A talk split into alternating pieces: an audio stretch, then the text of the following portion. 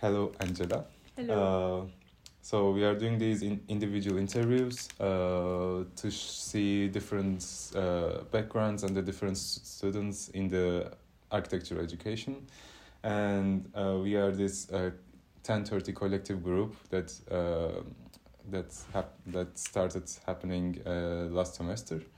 So uh, yeah, you will s- you will see more information around the school uh, later uh, in this semester. Okay, so can you give more information about background, uh, your school, your education, where you come from? Okay, so I'm Lebanese, so I come from Lebanon. Uh, I studied in a university called Académie Libanaise des Beaux-Arts. It's a French university.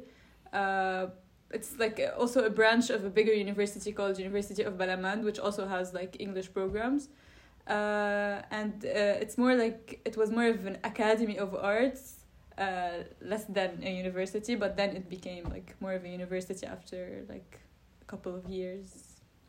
Okay, uh, Do you want to know now as well? Mm, yeah, Okay, so now I'm at KU Leuven in uh, Brussels, uh, studying as well my Uh, master's. your masters. Okay. Yes. Uh, how do you feel in an international environment where you're in a minority group at the end? Uh, so being an international student is interesting. Uh, I really like that. I met a lot of international students. So the the most interesting part is meeting all the people from all all over the world. So it's seeing like these different perspectives and all. Even though uh, we're like a minority or whatever, it doesn't feel like it when we're within that group, the international group. Okay, but uh, so you know French. Yes. Uh, so how was your adaptation process into Brussels? I think it was easier than the other international students, right? Yes, it was easier for me because I could speak the language around uh, like the city or wherever I went.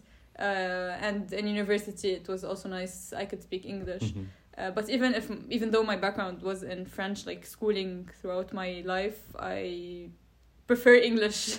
funnily enough. Okay. So it was it was nice also to do like continue my education in English now. So yeah. Okay. Uh, my other question is what are the main requirements for an architectural faculty environment for you?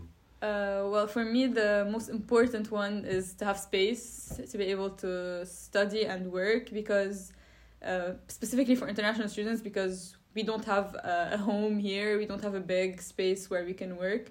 So we want that space inside the university, and it's not very available within our campuses, uh, spe- specifically the architecture like campus.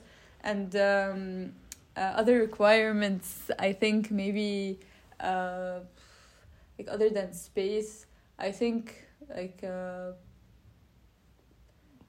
I don't know. It's it's nice to have like events, but now they're doing it more. I feel like in KU Leuven Mhm. having events like for for students and such. So I'm not sure. Um, Okay. Uh, what are the things that you like with your faculty environment?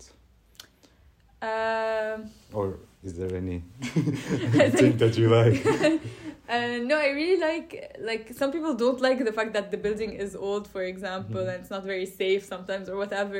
But I I like this feeling of like I feel like it's more of an architectural building, even though it's old and not really architectural. But when it's like, it feels more like a like a warehouse, so it feels more architecture for me because that's what I'm used to. So I like the.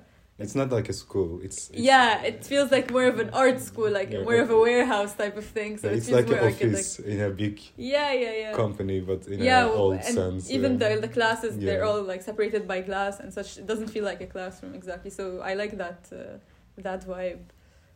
Um, but also for the requirements, I want to say something because, for example, uh, we were told that, for example, in Leuven, uh, let's say the laser cutting is free. But for example, here in KU Leuven, it's not No. free in Brussels. So that's kind of weird when you have the same university but providing specific things for different students in different cities. So it's kind of unfair. Also, in like. the in the architecture uh, faculty, you can you don't have the laser cut. You need to Yeah, go to you have to go to ca- another building, building which- exactly. which is not the Karluvan anymore. And one more thing, like being international students, we pay a lot. We have a very, very big tuition compared to non international Yeah. students, and it doesn't feel like we are getting our money's worth a lot of the time.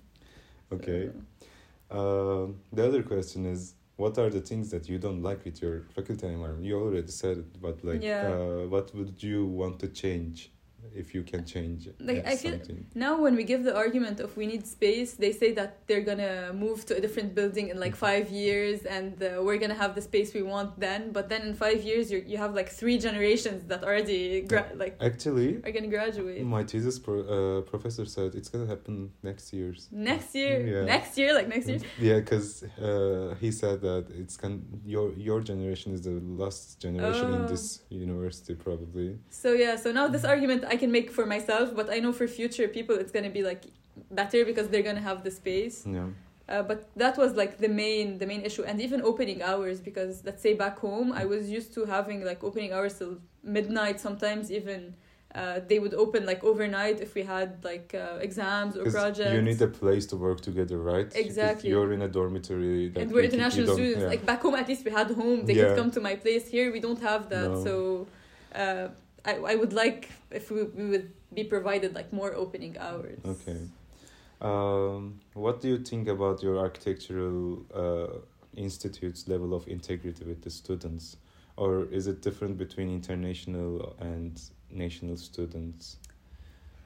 Well, I feel like uh, the way they communicate with international versus like uh, national students is a bit weird. Like how they like the email even thing like or on Toledo how they have like Dutch and sometimes it's not translated so you know it's only for Dutch but sometimes you're not sure if it's for you or Mm. not. And for job student jobs sometimes they only send it in Dutch because maybe they just want Dutch students. I don't know. Like even with everything it's a bit weird sometimes the communication. And it's not easy because there are so many faculties and then you don't find what you need in the faculty you always have to email someone or call someone Yeah. or it's not readily available for you there's not one person you can go to and they tell you there's the student council there's but it's not it's not as uh, as easy as efficient as Mm. they make it sound Okay, you said student council. Do you have student council? Yes, we have one. Uh, but do you think these groups works for the rights of the students, or like, uh, is it enough? Uh, I think one problem is that uh, as international students, I didn't do my bachelor's here, so I'm not. When I came in, no one came to me and said, "We have a student council. If you want uh, whatever, you can come to us." So we kind of have had to learn about the student council like throughout the semesters just from random things. So now I'm in my second year, I'm almost like finished, and now I know a bit more about the student council, and I feel like I can ask them. and maybe then you start feeling like, why, why I should? well, yeah, but I, it, yeah, like for me, it doesn't really help me as a master's, as like international student. I feel like, I don't know. So, yeah, but I, I, I think they're trying their best. Okay, uh, my last last question is: Mhm. How much do you know about these collective groups, and do you believe that they take an important role in the faculty of architecture? Well, I don't know a lot about. I don't know anything actually about them. I know very little, but I feel like, of course, they're like it's good to have them. I'm sure without them, a lot of things would be a lot worse. But uh, for me, like I just go to university on the days I have courses, and then I leave. I don't know anything else. I'm not very engaged in the thing that Mhm. happened because it feels very distant. Even though now they're trying to engage students more, sending emails and stuff, but it's still very distant. It doesn't feel like Yeah, uh, you I, want to connect. I, I kind of feel like the reason behind it is like the university is just a place that we go yeah, study and come back. It's not a place that we spend time exactly. uh, after our class hours.